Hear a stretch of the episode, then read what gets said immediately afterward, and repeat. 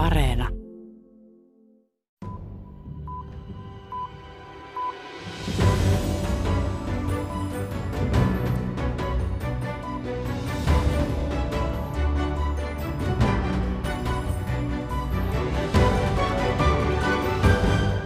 Okay. This is a good day for Finland and Sweden and a good day for NATO. With 32 nations around the table, we will be even stronger, and our people will be even safer as we face the biggest uh, security crisis in decades. Suomesta ja Ruotsista tuli Naton tarkkailijajäseniä heinäkuun alussa.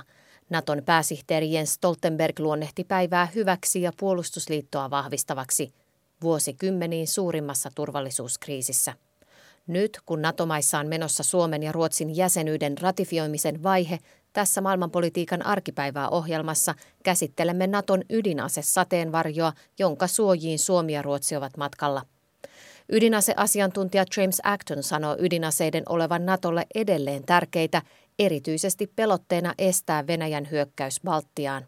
Nuclear weapons still play, uh, you know, the alliance conceives of nuclear weapons, I think, particularly in terms of trying to deter a Russian attack against the Baltic states. Kuulemme ohjelmassa myös, mitä Baltiassa itse ajatellaan ydinaseista ja olisiko mailla haluja jopa ottaa niitä maaperälleen. Lisäksi tutkailemme Turkin kiemuraista NATO-suhdetta, joka näkyy myös ydinaseissa. Ohjelman aluksi pohditaan, mitä Ukrainan sota on paljastanut meille ydinasepelotteesta – Tervetuloa kuuntelemaan. Minä olen Paula Vileen.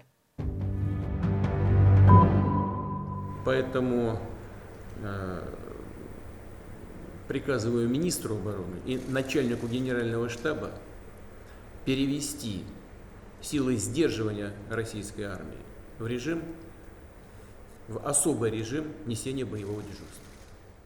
Venäjän presidentti Vladimir Putin ilmoitti pari päivää Ukrainaan hyökkäämisen jälkeen helmikuun lopussa Venäjän ydinasejoukkojen valmiustilan nostamisesta.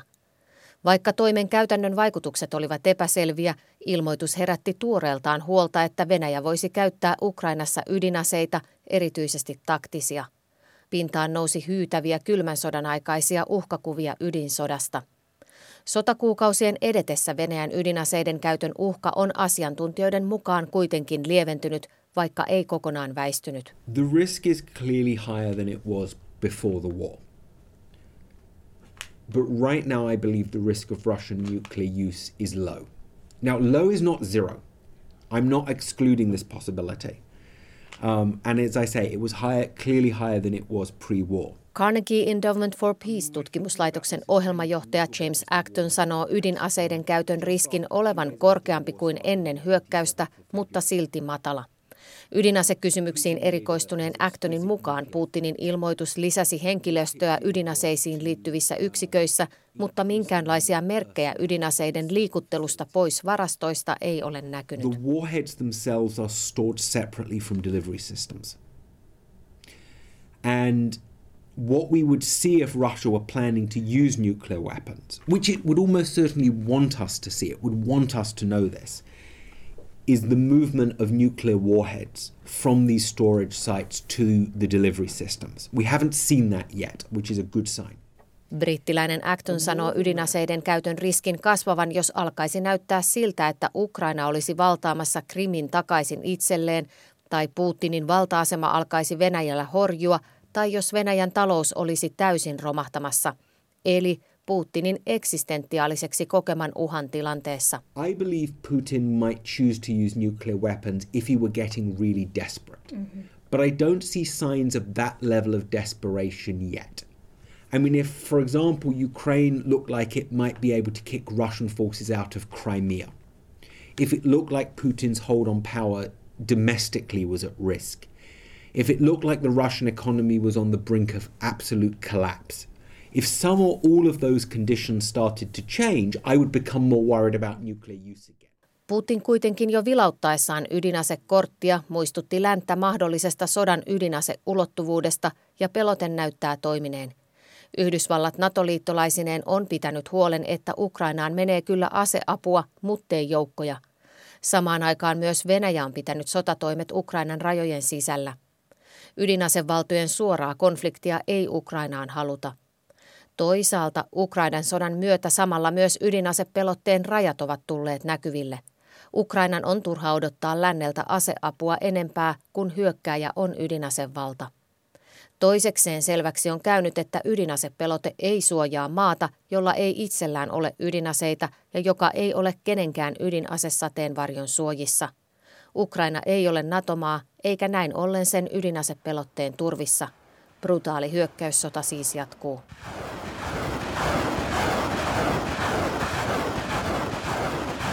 Sotateoriassa ydinasepelotteeksi kutsutaan tilannetta, jossa ydinaseiden käyttökynnys nousee vastapuolen ydinaseiden vuoksi. Sotien kärjistymistä ydinaseiden käyttöön hillitsee ajatus siitä, että ydinaseisku johtaisi kostoiskuun ja ydinsotaan, jossa ei olisi voittajia. Ydinasepelote on Natolle sen kollektiivisen puolustuksen kovaa ydintä. Ranskaa lukuun ottamatta kaikki jäsenmaat ovat mukana Naton ydinasesuunnitteluryhmässä. NATO-maista kolmella, Yhdysvalloilla, Britannialla ja Ranskalla on ydinaseita. Tämän lisäksi ydinasetukikohtia on viidessä jäsenmaassa, joita NATO ei virallisesti ole julkistanut. And how specifically and how firmly we know the locations of those five countries? It, wasn't it leaked? Oh, I mean, you know, it, it, it, it's, it's not like officially confirmed. No, no. I mean, it's an it's an open secret. I mean, there's no, you know, it's uh, Turkey, Italy, Germany, Belgium, the Netherlands. I mean, this is like an it's an open secret. I look, ohjelmajohtaja James Acton luonnehtii julkiseksi salaisuudeksi, että Naton ydinasetukikohtia on Turkissa, Italiassa, Saksassa, Belgiassa ja Alankomaissa. Käytännössä näissä on juuri Yhdysvaltain ydinaseita. Ranskan ja Britannian ydinaseet ovat maiden omalla alueella. Acton vieraili Suomessa toukokuussa ja tapasi muun muassa asevalvontakysymyksistä vastaavan suurlähettilään Jarmo Viinasen. Sekä Acton että Viinanen tähdentävät, että NATO-maista vain pienellä osalla on ydinaseita, eikä jäsenyys puolustusliitossa niiden vastaanottamista maaperälleen edellytä. On, on varmasti hyvin tärkeää huomata se, että Naton puolelta tai Yhdysvaltain puolelta ei ole minkäänlaisia paineita sijoittaa esimerkiksi ydinaseita Suomeen – nämä viisi maata, joissa näitä ydinaseita on, niin se on hyvin vakiintunut tilanne vuosikymmenen ajan ollut jo, ja eikä, eikä mitään vakavaa keskustelua ole käyty Naton piirissä siitä, että Naton pitäisi laajentaa tätä ydinaseiden sijoittelua Eurooppaan. Pikemminkin mä sanoisin, että siinä ollaan hyvin pidättyväisiä, eikä tähän haluta mennä. Myös Carnegien ohjelmajohtaja Acton arvioi, että Yhdysvalloilla ei ole haluja viedä ydinaseita idemmäksi liittoumaa. I think that's very unlikely. I think there are so the US there are currently US nuclear weapons. These are bombs dropped by planes in five European countries. I don't believe that this US administration has any desire to move nuclear weapons further east. Sen sijaan Acton arvioi todennäköiseksi ja toivottavaksi tavanomaisen aseistuksen ja joukkojen lisäämistä itäisissä jäsenmaissa ja Baltiassa. Ydinkärkien siirtäminen Baltiaan ei olisi hänen mielestään edes Natolle itselleen strategisesti viisasta. But I don't believe it's necessary or desirable to move nuclear warheads further east. You know, after the in 97 NATO signed the so-called founding act with Russia – in which it said it had no need, no plan, or no intention of moving nuclear weapons to newer member states. Um, and I believe that promise is still in NATO's own interests to keep. Carnegien ohjelmajohtaja James Acton muistuttaa Naton ja Venäjän sopineen vuonna 1997, ettei Natolla ole tarvetta eikä aikeita viedä ydinaseita uusiin jäsenmaihin. Actonin mielestä tuon lupauksen pitäminen olisi Naton omissakin intresseissä. You know, I don't believe it would enhance deterrence against Russia – to move nuclear weapons further east, and it would be exceptionally divisive and controversial within the alliance, and we shouldn't want to shake alliance unity at this time. Actonin mielestä ydinaseiden vieminen Baltiaan olisi jäsenmaita jakava ja ristiriitoja aiheuttava toimi tilanteessa, jossa Naton yhtenäisyyttä ei sopisi huojuttaa. Actonin mukaan strategisesti ei olisi viisasta viedä ydinaseita niin lähelle Venäjän rajaa, koska Baltian maiden pienuuden vuoksi myös riski niiden menettämiseen olisi suuri. You might lose those nuclear bases extremely quickly in the event of a war. I mean, the Baltic states have a lot less strategic depth than Ukraine does. I mean, they're much smaller than Ukraine. So, from a kind of, I actually think from an effective deterrence perspective, you don't want to base nuclear weapons too far forward because you might lose them before you had a chance to use them. Baltian maissa um, on tunnetusti vuosikausia haluttu lisää Naton sotilaallista läsnäoloa. Viime kuun Madridin huippukokouksesta Baltit halusivat Naton moninkertaistavan pysyvien Baltiassa olevien joukkojen määrän. Ennen Venäjän hyökkäystä Ukrainaan Baltiassa oli Naton monikansallisia joukkoja noin 5000. Lupausta pysyvistä uusista tukikohdista ja maihin sijoitettavista pysyvistä joukoista ei Baltialle Madridista tullut. Mitä Virossa nyt ajatellaan? Olisiko siellä kiristyneessä turvallisuustilanteessa haluja jopa Naton ydinasetukikohtaan? Tätä selvittää seuraavassa Tallinnasta Rain Kooli.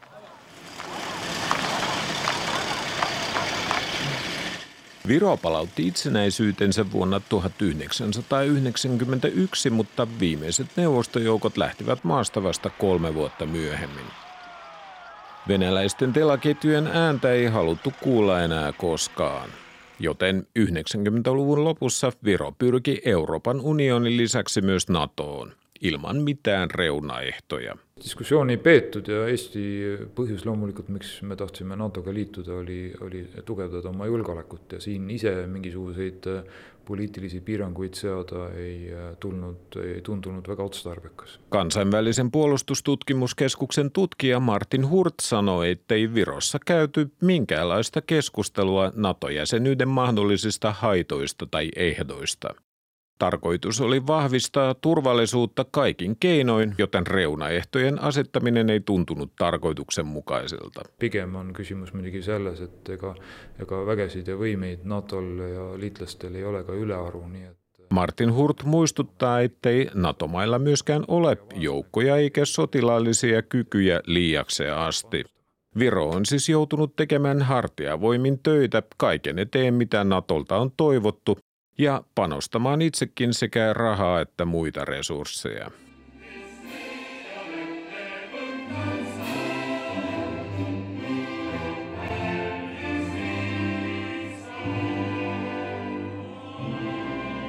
Baltian maista tuli Naton ja EUn jäseniä vuoden 2004 keväällä. Neljä vuotta myöhemmin Venäjä hyökkäsi Georgiaan – Kymmenen vuotta myöhemmin se ahmaisi Krimin ja masinoi Itä-Ukrainan konfliktin.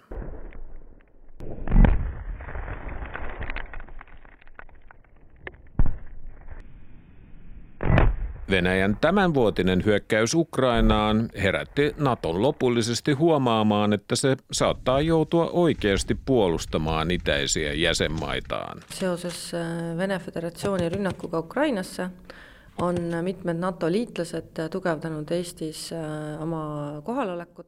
NATO on vahvistanut läsnäoloaan Virossa Venäjän hyökkäyksen alettua.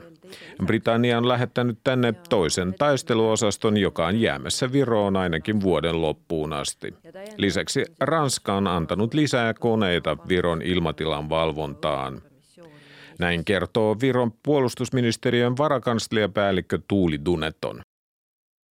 Virossa on muista NATO-maista tällä hetkellä pari tuhatta sotilasta, raskainen kalustoineen sekä kymmenkunta lentokonetta. Äskettäin pidetyssä Madridin huippukokouksessa Baltian maat saivat kaipaamansa lupauksen. Vähintään divisioonan verran joukkoja kunkin maan puolustukseen. Virolla itsellään on kaksi jalkaväkiprikaatia, kolmas pitäisi saada NATO-liittolaisilta – ega on küllalt vähe NATO riike, kes tegelikult on, kes soovivad või kes on ka suutelised neid alalisi baase nagu teistes riikides nagu looma ja neid ka pikaajaliselt hoidma.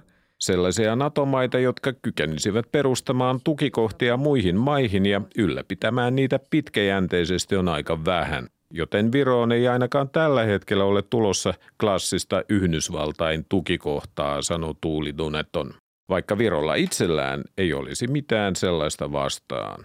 liitlaste osas meil ei ole selliseid punaseid jooni, et Eesti justkui ei tahaks näiteks äh, täiendavat üksuste kohalolekuid või mingeid võimeid ei sooviks nagu oma territooriumil, et äh, Viro ei ole vetänyt mitään rajoja, että emme haluaisi lisäjoukkoja tai joitakin sotilaallisia kykyjä alueellemme. Olemme avoimia kaikelle, kunhan se sopii Viron ja Naton puolustussuunnitelmiin. Entä ydinaseet? Kävisivätkö Virolle nekin? kansainvälisen puolustustutkimuskeskuksen tutkija Martin Hurt. ei ole välistatud, et iseasi on see, kui tõenäoline see on ja, ja jällegi ega tuumarelvi ei ole ka NATO-s ülearu, nii et keegi ei tule neid kindlasti pakkuma ja ma arvan. Ydinaseitakaan ei voi sulkea pois, toteaa Hurt. Asia erikseen on, kuinka todennäköisiä ne olisivat. Ydinaseita ei ole Natossa liikaa, joten tuskin niitä tullaan Virolle tarjoamaan. Varakanslian päällikkö Dunetonin mukaan Viro suhtautuu ydinaseisiin sinänsä hyvin myönteisesti, koska ne ovat Naton pelotevaikutuksen tärkein osa ja estävät sodan syttymisen. Eesti suhtub äh, tuumarelvadesse üldse loomulikult väga positiivselt, sellepärast et äh, tuumarelv on see, mis NATO puhul on äh, kõige kõrgem heidutuskomponent. Viro ei kuitenkaan ole hänen mukaansa vaatimassa ydinaseita alueelleen. Tallinnasta raportoi Rain Kooli. Ydinasetukikohdat eivät näytä olevan myöskään muualla Baltiassa tapetilla Ukrainan sodasta huolimatta – Turvallisuuspolitiikkaan ja ydinasekysymyksiin erikoistunut vanhempi tutkija Ekle Murauskaitte kertoo Liettuasta, että ylipäätään ydinaseet eivät ole Baltiassa suuria kansanjoukkoja kiinnostava aihe. Nuclear issues have not traditionally been an area that have a lot of awareness, especially among the public in the Baltic states. Vaikka yleisesti Baltiassa otetaan ilomielin vastaan kaikki Naton läsnäolo harjoituksineen ja joukkoineen, ydinaseet eivät ole pakettiin kuuluneet. Nuclear has traditionally not been part of that menu of assuring allies. Murauskaitte muistuttaa, että Liettuassa perustuslaki kieltää ydinaseiden sijoittamisen maaperälleen. Uh, and it is worth noting that at least in Lithuania there is also a constitutional ban uh, on hosting nuclear weapons in any form. Uh, so that's a pretty tough line. Tavanomaisiin aseisiin liittyen sen sijaan Baltiassa ei murauskaiden mukaan ole näköpiirissä aikaa, jolloin maat toteaisivat Natolle, että kiitos nyt riittää, voitte keskittyä Kiinaan. I, I think uh, as long as uh, you know the map is what it is, there will always be a desire for more commitments. Uh, I, I don't think that uh, there is ever a point where there will be okay, you've done enough. You know, you you can go focus on China now. Naton ydinasepelotetta Baltiassa kuitenkin arvostetaan. Marylandin yliopistossa tutkijana työskentelevän Ekle Murauskaiten mukaan tästä voi jonkinlaisena merkkinä pitää Baltian maissa ollutta huolta Yhdysvaltain suunnitelmista vähentää ydinaseiden määrää. There was a consistent opposition expressed to American unilateral reductions because there was an anticipation that this would be seen as a move of weakness uh, on the part of Russia. Murauskaiden mukaan Baltiassa on vastustettu Yhdysvaltain yksipuolisia ydinasevähennyksiä, koska ne olisivat Baltien mukaan Venäjälle merkkiheikkoudesta. Mennään vielä ohjelman lopuksi Suomen ja Ruotsin NATO-tietä hiekoittaneeseen Turkkiin. Sen Insirlikin lentotukikohdassa sanotaan olevan Yhdysvaltain ydinaseita. Asia ei suinkaan miellytä kaikkia Turkissa –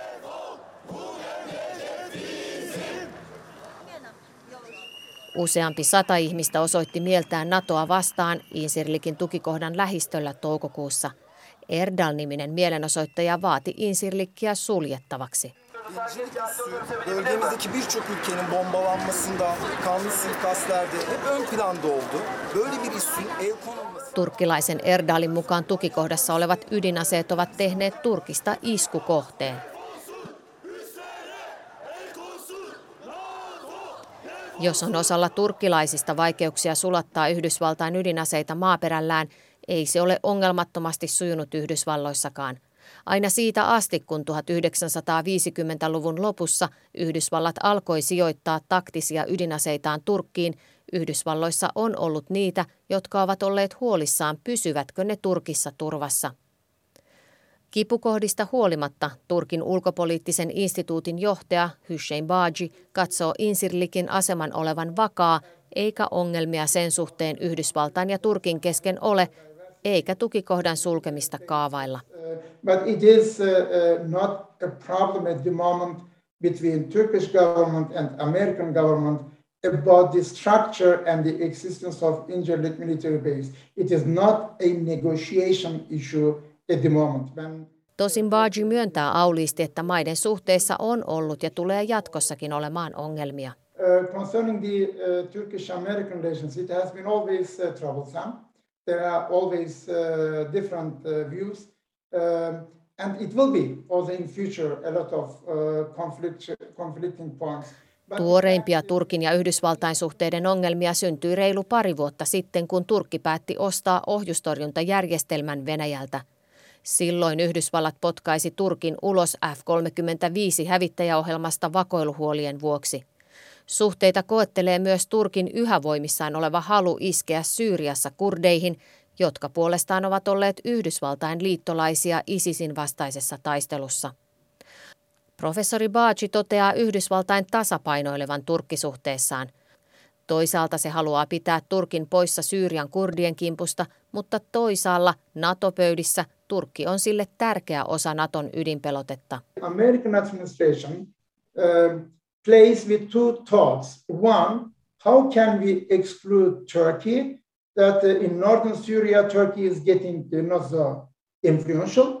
But at the same time, in NATO, how can we keep Turkey within NATO because of nuclear deterrence, because of all this uh, military strength of NATO? So we have uh, this, uh, as we call it here, Turkin ulkopoliittista instituuttia johtava Hussein Baaci katsoo maansa geopoliittisen merkityksen niin suureksi, ettei Yhdysvallat voi sitä kuitenkaan ohittaa. Professori myös vakuuttaa, että ongelmista huolimatta Turkki on ollut Yhdysvalloille lojaali liittolainen, tosin hän näkee muutosta ilmassa. Uh, I would say Turkey has been a loyal ally to America in all those years, despite the fact that in recent years, and your question is right, there is an increasing tendency in Turkey uh, to be anti American and to be anti NATO. This feeling is getting uh, stronger from day uh, to day, which is uh, dangerous and uh, troublesome. Turkissa on viime vuosina lisääntynyt Yhdysvaltain sekä Naton vastaisuus, ja ne vahvistuvat, mikä on huolestuttavaa, Turkin ulkopoliittisen instituutin johtaja Hussein Baji sanoo. Tähän päättyy maailmanpolitiikan arkipäivää tällä kertaa. Ensi viikolla puikoissa on Sari Taussi ja käsittelyssä Kiina ja sen havittelema maailmanjärjestys Ukrainan sodan mullistamassa kansainvälispoliittisessa tilanteessa. Minä olen Paula Vileen. Lämmin kiitos seurastanne.